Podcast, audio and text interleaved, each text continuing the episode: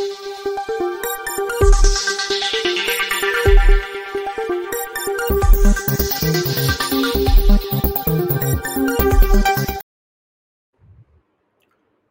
राम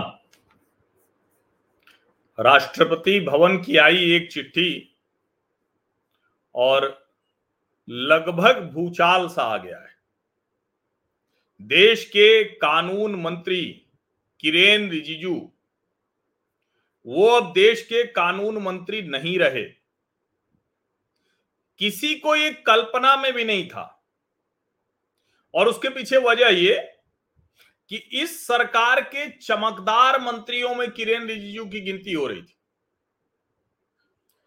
लेकिन किरेन रिजिजू दो सैद्धांतिक गलतियाँ कर रहे थे और उन दोनों सैद्धांतिक गलतियों को शायद, मैं नहीं जानता कि उन्हें चेताया गया या नहीं चेताया गया। लेकिन मुझे पूरा भरोसा है कि उन दोनों सैद्धांतिक गलतियों पर उनको चेतावनी अवश्य दी गई होगी। लेकिन शायद वो समझ नहीं सके।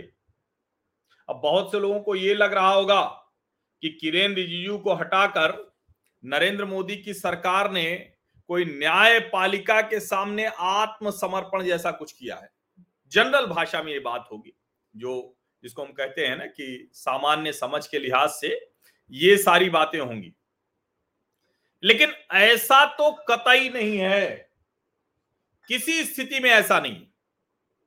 दरअसल, नरेंद्र मोदी सरकार के काम करने की एक पक्की वाली शैली है। और उस शैली में इस बात का बहुत ज़्यादा महत्व तो नहीं होता है कि आप काम करते वक्त किस तरह की लामबंदी कर रहे हैं? महत्व तो इस बात का होता है कि जो काम हो रहा है, उसको आप कितनी ईमानदारी से और कितनी गंभीरता से कर रहे हैं। अब ज़ाहिर है, इस लिहाज से अगर कहेंगे तो किरेन रिजिजू तो वही कर रहे थे, जो नरेंद्र मोदी सरकार चाह रही थी।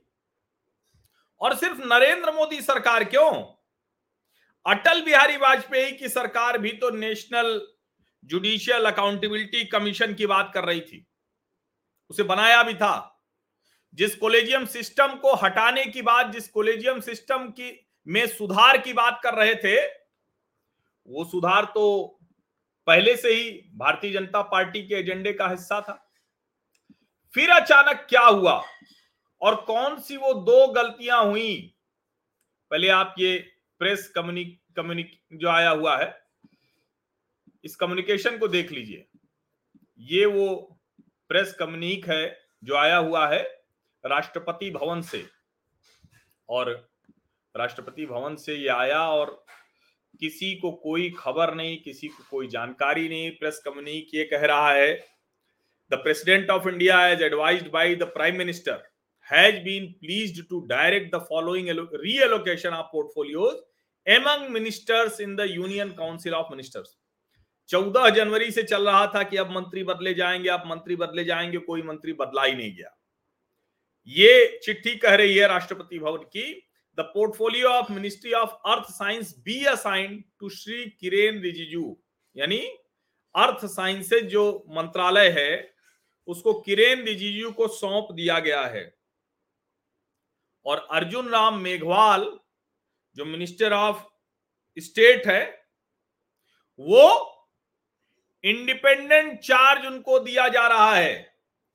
As minister of state in the ministry of law and justice in addition to is existing portfolio in place of Shri Kiren Rijiju यानी किरेन रिजिजू की जगह लेंगे अर्जुन राम मेघवाल।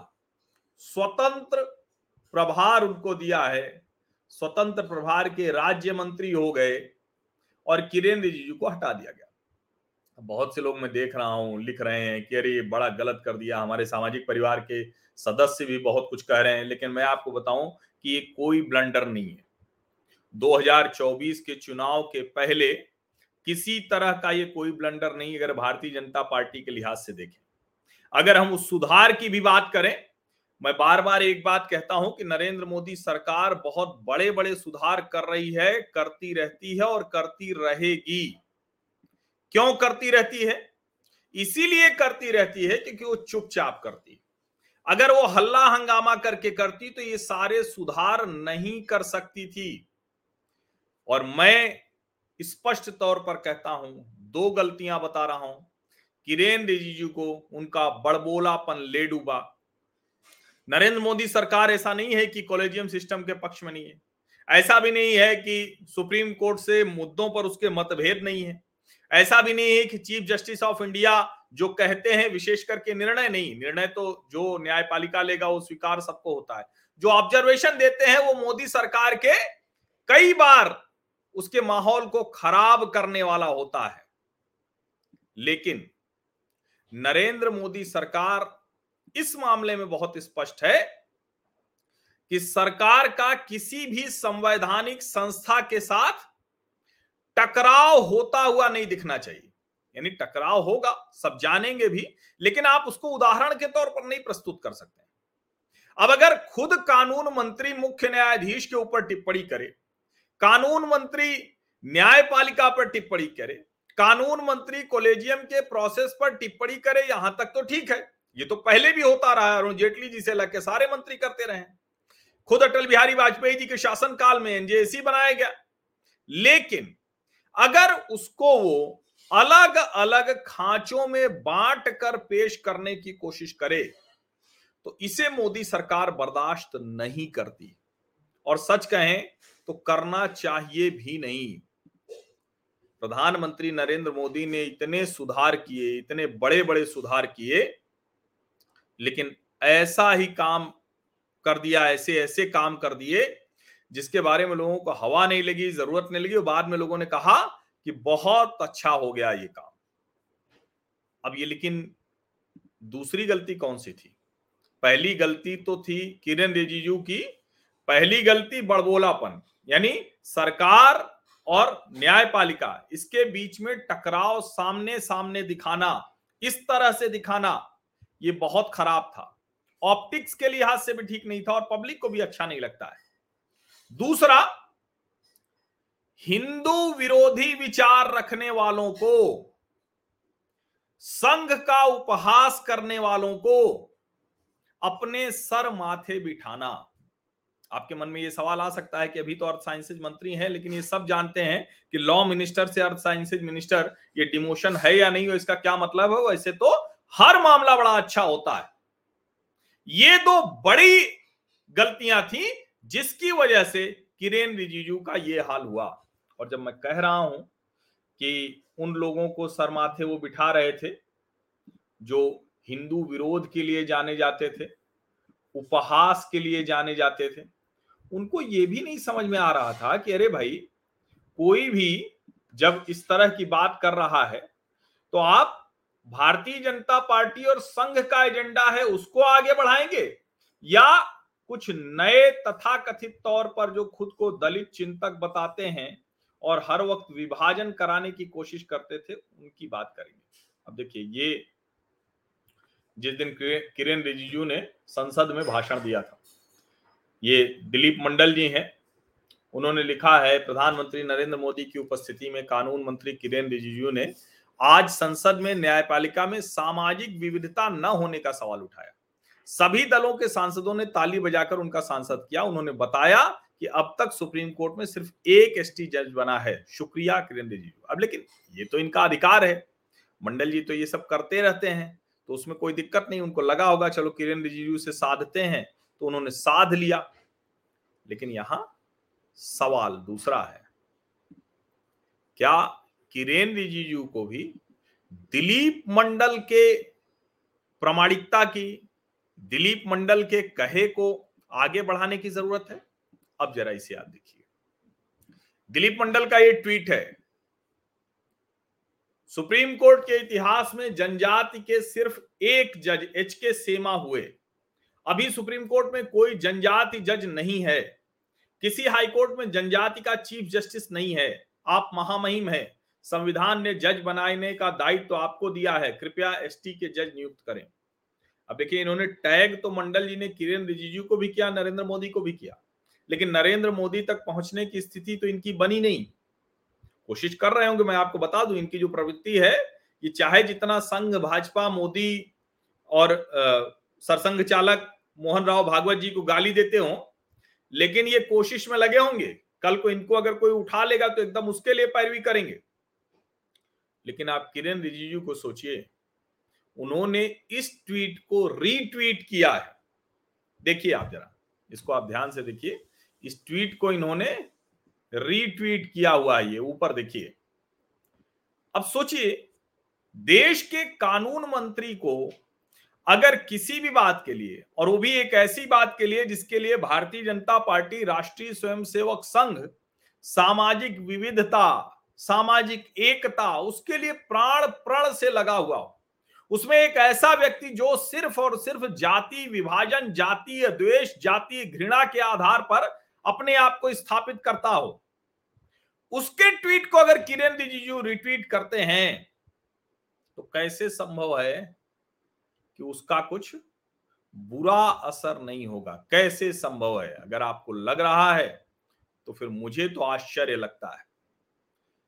आप में से जो लोग कह रहे हैं कि कोई न्यायपालिका से टकराव, सरकार, वो एक वजह होती है कि सरकार वैसे दिखना नहीं चाहती।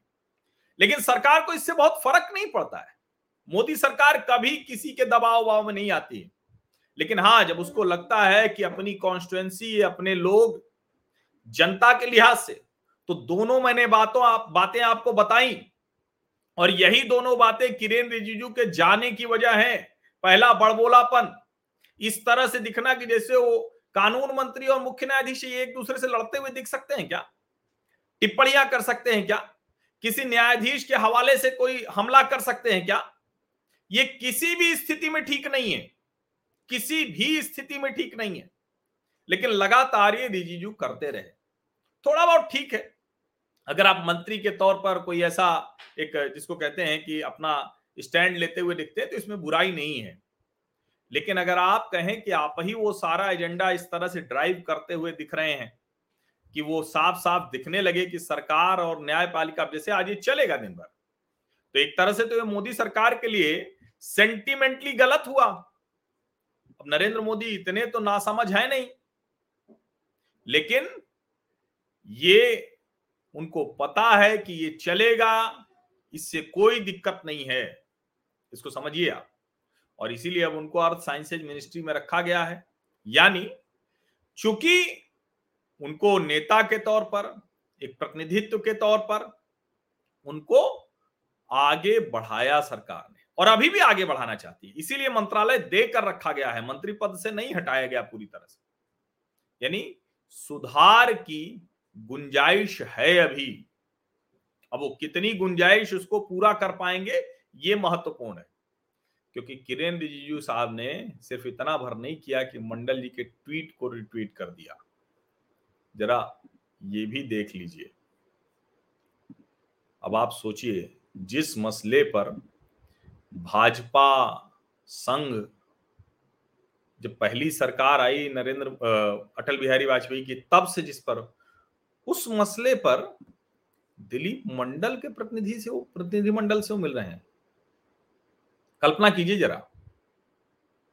और मुझे तब से ही लग रहा था, जिस दिन ये मैंने देखा था, जिस दिन ये मैंने जब उन्होंने रिट्वीट किया तब भी, लेकिन जिस दिन ये मैंने देखा कि वो मिल के आ रहे हैं किरेन रिजिजू से, उसी दिन मुझे लगा था, उसी दिन मुझे लगा था कि ये बात तो किसी को बर्दाश्त नहीं हो सकती। क्योंकि ये पूरी तरह से हिंदू विचारों और संघ विचारों के विरुद्ध काम करने वालों के एक तरह से कहें कि उनके एजेंडे में फंस गए, या उनके साथ खड़े हो गए, या जैसे भी है। क्योंकि देखिए, ये किसी भी तरह से उचित नहीं है ना। जिस एजेंडे को संघ परिवार और भारतीय जनता पार्टी अपनी पूरी ताकत से, बरसों से चला रहे हो उस ताकत को आप इस तरह से दूसरे के हाथ में दे दें तो ये कहाँ से ठीक होगा? ये सोचिए जरा। इसीलिए मैं कह रहा हूँ कि इसको यूँ मत देखिए जैसे आप देख रहे हैं। ये जिस तरह से आप देख रहे हैं ना वो तरीका नहीं है। न तो ये उनकी वजह है कि कोई आ, उनके जो सर्वोच्च न्यायालय के मुख्य न्यायाधीश हैं चंद्रचूड़ जी उनकी वजह से कोई नहीं, ऐसे इसको हटा दिया। समझिए इसको। समय लेकर हटाया गया है हमको। छह महीने और इन छह महीनों में अगर उन्होंने सुधार कर लिया होता तो शायद चीज़ें ठीक हो जाती। दिसंबर 2022 दिसंबर 2022 जब उन्होंने बोला था संसद में। और उसके बाद वो जब मिले थे प्रतिनिधिमंडल से और सिर्फ़ मिले नहीं थे, उनके ट्वीट रिट्वीट करने लगे थे और कहा यह गया कि कोलेजियम के खिलाफ जो कुछ वो बोल रहे थे, ठीक वही सब किरण रिजिजू बोल रहे थे। और आपको याद होगा अभी जिसको कहते हैं ना कि जो उन्होंने बोल दिया था कि कुछ रिटायर्ड जज हैं जो एंटी इंडिया गैंग के सदस्य हैं तो साढ़े तीन सौ के आसपास वकीलों ने और अलग अलग हाईकोर्ट्स ने स्टेटमेंट इशू कर दिया था। तो सवाल यही है कि क्या सरकार में आप रहते हैं? और मैंने उसको अपने शब्दों में लिखा है कि ऐसा नहीं है कि ये बताया नहीं जाता है। ऐसा नहीं है कि ये चेतावनी नहीं दी जाती है। लेकिन होता क्या है ना कि नेताजी लोग तो फूल कर भूल जाते हैं फूल कर कुप्पा हो जाते हैं और भुला जाते हैं कि इस सरकार का मूल क्या है। तो अब तो मुझे लगता है कि आप में से किसी को, कम से कम मेरे सामाजिक परिवार के सदस्यों को, किसी भी तरह का कोई भ्रम नहीं होगा कि किरेन रिजिजू को कानून मंत्री के पद से क्यों हटाया गया और मैं फिर से कह रहा हूँ उनको मंत्री पद पर बरकरार रखा गया है तो उसके पीछे दो वजह हैं। एक तो ये कि ऐसे संदेश नहीं जाना चाहिए। दूसरा ये कि उनको सुधार का अवसर देना, यानी पूरी तरह से उनको खारिज नहीं किया गया। आप सभी का बहुत बहुत धन्यवाद इस चर्चा में शामिल होने के लिए। और चूँकि आपके फ़ोन आ रहे थे, सबसे पहले मुंबई से हमारे एक मित्र हैं, सामाजिक परिवार के सदस्य हैं, उनका फ़ोन आया। फिर दो तीन फोर और आ रहे थे। तो अब मैं सबको अलग अलग बताता, सबसे अलग अलग बात करता तो बड़ा मुश्किल हो जाता। है इसीलिए मैंने कहा कि यही सीधे बात करते हैं और इस सीधे बात करने से आपको कम से कम वो बात पता चलेगी। समझ रहे हैं ना? ये बहुत ज़रूरी है। आप इसको समझिए। बहुत बहुत धन्यवाद आप सभी लोगों का और इसे ज़्यादा से ज़्यादा लोगों तक पहुंचाइए। सब्सक्राइब तो आपने अब तक कर ही लिया होगा, आप सभी लोगों ने, क्योंकि सार्थक सकारात्मक राष्ट्रीय विमर्श को बड़ा करने के लिए ज़रूरी है कि हमारा ये सामाजिक परिवार, उसके जो स्थायी सदस्य हैं, वो भी ज़्यादा से ज़्यादा संख्या में हों। ये बहुत आवश्यक है। और इस तरह से ऐसे मसलों पर कई बार होता है ना कि एकदम से नहीं समझ में आता है कि क्या हुआ। तो उसके लिए मैं बैठा हूँ ना, मैं हूँ ना, ये बताने के लिए कि आखिर हुआ क्या है, उसके पीछे की कहानी क्या है, जो नहीं पता होगी उसको नहीं बताऊँगा। हवा हवाई बहस नहीं करूँगा, हवा हवाई डिस्कशन नहीं करूँगा, हवा हवाई आपको बताऊँगा भी नहीं कह रही एकदम यूँ ही, ऐसे नहीं बताऊँगा।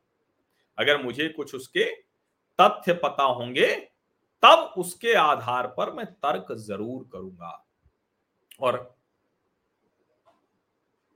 नहीं नहीं, ऐसा नहीं है। देखिए, कई कई चीज़ें कह रहे हैं, कई आप लोग बात कर रहे हैं। हिंदुत्व का एजेंडा जिस दिन छोड़ देगी पार्टी, उस दिन संभव ही नहीं है कि भारतीय जनता पार्टी कहीं और आगे जाए। हर पार्टी का अपना एक मूल होता है। उस मूल के आधार पर वो आगे बढ़ती है। और भारतीय जनता पार्टी अपने हिंदुत्व के एजेंडे से रंच मात्र हटी नहीं है और आगे भी नहीं हटेगी। मेरी जितनी समझ है भारतीय जनता पार्टी की, वो किसी स्थिति में नहीं होगी। और ये हरेंद्र यादव जी बहुत अच्छा इन्होंने लिखा है। ये लिख रहे हैं कि कुछ फर्जी हिंदू प्रोपगेंडा चला रहे हैं। सच यही है। वो जो फर्जीवाड़ा करने के लिए लोग हैं ना, जो अलग अलग चुके एजेंडे चलाने के लिए तो राजनीति में बहुत कुछ होता है। इसको समझिए। और इसीलिए मैं कह रहा हूँ कि किसी भी घटना को, किसी भी खबर को ऐसे नहीं देखा जा सकता। एकदम से आप जिस तरह की खबर आती है तो ऐसे नहीं होता। और कोई प्रेशर ग्रुप काम नहीं करता है भारतीय जनता पार्टी या मोदी सरकार पर। बहुत सलीके से सोच समझकर, समय लेकर और समय देकर इसको समझिए इसको। समय लेती है वो फैसले लेने में और समय देती है जिसके पक्ष या विपक्ष में फैसला लिया जा रहा है। समझाने का भी प्रयास होता है। इसके पहले भी आप ध्यान दीजिए तो ऐसे ढेर सारे मंत्रियों के पद गए और उस वक्त समझ में नहीं आता था कि आखिर ये पद क्यों पद विहीन हो गए। इतने बड़े बड़े पदों पर इतने बड़े बड़े नेता थे। नहीं, छोड़ दीजिए, ऐसे ढेर सारे वो फर्जीवाड़ा फैलाने वालों का जो एजेंडा होता है, उस सब पे आप ध्यान मत दीजिए। मैं इसीलिए तो कहता हूँ ना, हमारा सामाजिक परिवार तो बहुत, जिसको कहते हैं ना कि मैं मोस्ट अवेयर कहता हूँ तो इसीलिए कहता हूँ, ये जागरूक लोग हैं। और किरण रिजिजू के बयानों को देखकर, मैं सच बताऊँ, पिछले छह महीनों से मुझे लग रहा था कि एक मंत्री के तौर पर आप ये ये सब बातचीत कैसे कर सकते हैं? ठीक है, आप एकदम से अभी कुछ लोगों का विश्लेषण ये हो सकता है कि न्यायपालिका से डर गए, चंद्रचूड़ जी से डर गए, ये हो गया, वो हो गया। ऐसा नहीं होता है। इसको समझिए। बहुत से लोग ये कहेंगे क्योंकि वो एजेंडा चलाते हैं तो उनके निशाने पर कुछ लोग होते हैं। लेकिन मोदी सरकार में बहुत क्लियर कट होता है, बहुत क्लियर कट होता है। लॉन्ग रन में कौन से एजेंडे और जो एजेंडे वो तय करके, कह करके आते हैं। ऐसा नहीं होता है कि वो मतलब एकदम से कोई आज का एजेंडा तय किया, कल फिर बदल दिया। ऐसे होता तो इस तरह से नरेंद्र मोदी गुजरात में और फिर यहाँ नहीं होते। समझिए इसको। कितना, किस काम के लिए ज़रूरी है? कितना बयान ज़रूरी है? कितना, जिसको कहते हैं कि किसी चीज़ को दबाव देना ज़रूरी है, मैसेजिंग कितनी ज़रूरी है, इस सब का बहुत ध्यान देना पड़ता है। तब जाकर कोई राजनीति बहुत लंबे समय तक बहुत अच्छे से चलती है। और तभी आप स्थिर भाव में फैसले ले सकते हैं। कई बार जो कहा जाता है कि एक जीत और हार से मोदी सरकार पर फ़र्क नहीं पड़ता, इसीलिए उसका परिणाम जो है, वो बहुत समय पे आता है। ऐसा नहीं होता कि पहले से अपने से तय कर लिया और उसी आधार पर सब कुछ होता रहेगा। लॉन्ग रन की पॉलिटिक्स में आप जो तय किए होते हैं, उस अभीष्ट को प्राप्त करने के लिए भी एक तरीका होता है। उस अभीष्ट को हासिल करने के लिए एक रास्ता होता है और उस तरीके से उस रास्ते पर चलने के लिए उसके भी कुछ नियम, शर्तें और कानून होता है। कानून मंत्री वही वाला कानून भूल गए। अब जो वो वाला कानून भूल गए तो एक तरह से आप क्या कहेंगे? कानून का उल्लंघन कर दिया। विशेष करके मोदी सरकार में तय कानूनों का उल्लंघन कर दिया। तो आप कानून का उल्लंघन करते हैं तो क्या होता है? ज़ाहिर है, कानून का उल्लंघन करते हैं तो पहला तरीका यह हो सकता है कि आपको चेतावनी दे दी जाए। कहा जाए कि भाई ऐसा मत करो। नहीं आप मानते हैं तो फिर जुर्माना और दंड। यही होता हुआ मुझे इस मामले में दिख रहा है। और देखिए, सब लोग एकदम से, अभी तो सबके दिमाग में सिर्फ़ और सिर्फ़ कर्नाटक था। ये दिसंबर के सत्र में जो कुछ हुआ था हुआ था। उसी वक्त ये सारी बातें हुई थी। उसके बाद दिसंबर, जनवरी, फरवरी, मार्च, अप्रैल और मई आ गया। और इस वक्त तो कर्नाटक में सरकार बन रही है कांग्रेस की। सिर्फ़ उसी की चर्चा चल रही थी। लेकिन कब कौन सा निर्णय लेना है, उसके लिहाज से तय होता है। बड़ा वर्ग कहेगा कि अरे मोदी जी डर गए, एक बड़ा वर्ग कहेगा कि चंद्रचूड़ जी ने डरा दिया, एक बड़ा वर्ग कहेगा कि देखिए, ये इसीलिए वो, उसमें हिंदुत्व तो कहाँ था भैया? जो हिंदू विरोधी थे, जो हिंदू का, हिंदुत्व का राष्ट्रीय स्वयंसेवक संघ का उपहास उड़ाते थे, अगर आप उनके साथ गलबहिया कर रहे हैं, उनके साथ आप फ़ोटो खिंचाकर प्रसन्न हैं, उस एजेंडे को जिसको वैचारिक खाद पानी से सिर्फ़ और सिर्फ़ भारतीय जनता पार्टी और संघ परिवार ने सींचा। कॉलेजियम सिस्टम की बात, नेशनल जुडिशियल अकाउंटेबिलिटी कमीशन की बात, उसको आप जातीय आधार पर चर्चा में आगे बढ़ा दे रहे हैं। ये ये फ़र्क समझना पड़ेगा हमें। बहुत मुश्किल से कोई एक विचार होता है जो बहुत अंदर से कोई कन्विक्शन से कोई व्यक्ति, कोई संस्था, संगठन तय करता है बरसों बरस तब एक एजेंडा स्टैब्लिश होता है, स्थापित होता है। और उसको स्थापित करने के लिए विभाजित विचार नहीं चल सकता, विभाजनकारी विचार नहीं चल सकता। आपको उसको बहुत स्थायी, स्थिर भाव से करना पड़ता है। और पता चला कि बरसों बरस आप उस एजेंडे को स्थापित करते हो, कोई आए उसको लेके चला जाए। देश के जो जातिवादी घिनहे हैं जातीय आधार पर जो एक दूसरे से घृणा कराते हैं, संघर्ष कराते हैं, वो लेके एजेंडा उड़ जाए। और ये हो सकता है कि कोई और हो तो अलग बात है, नरेंद्र मोदी तो ये नहीं होने दे सकते।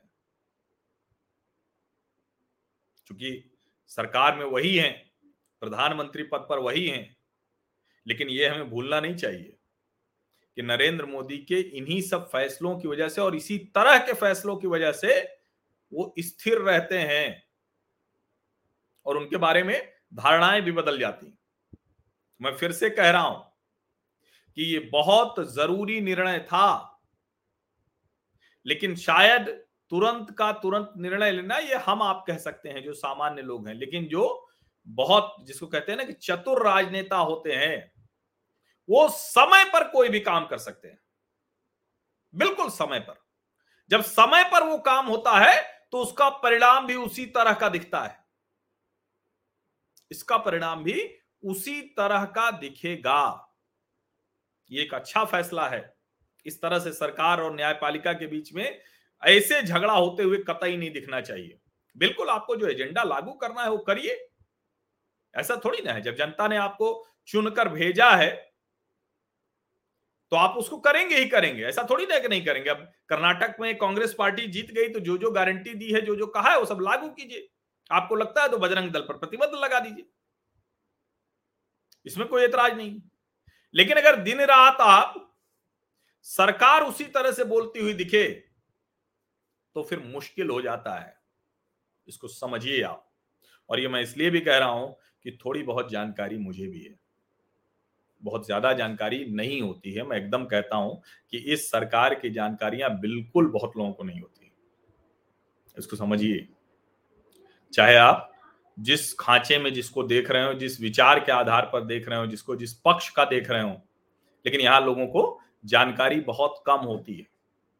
फिर भी थोड़ी बहुत जानकारी हम लोगों को जो मिलती दिखती है, उसके आधार पर मैं कह रहा हूँ। बढ़िया ये सुधीर सिंह मौर्य जी ने अच्छा कहा कि मंत्री जी दिखास और छपास में फंस गए हैं।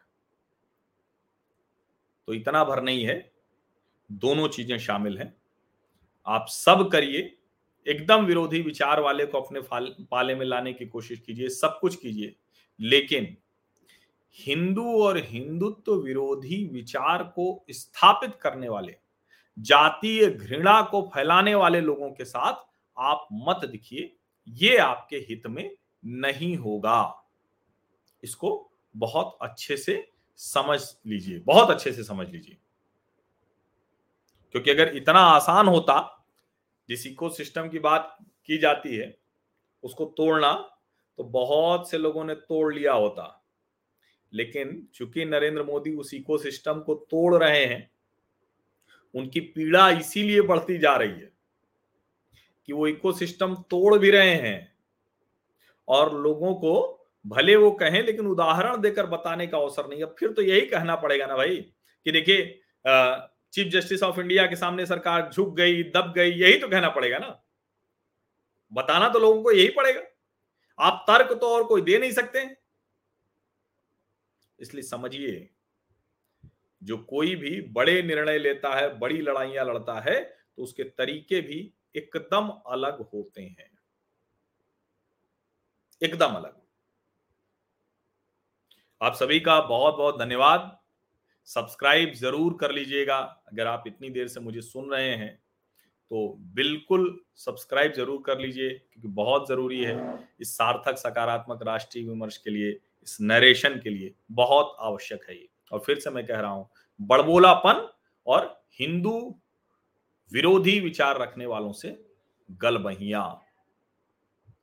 संघ का उपहास उड़ाने वालों से गलबहिया। ये दोनों भारी पड़ गया है। धन्यवाद।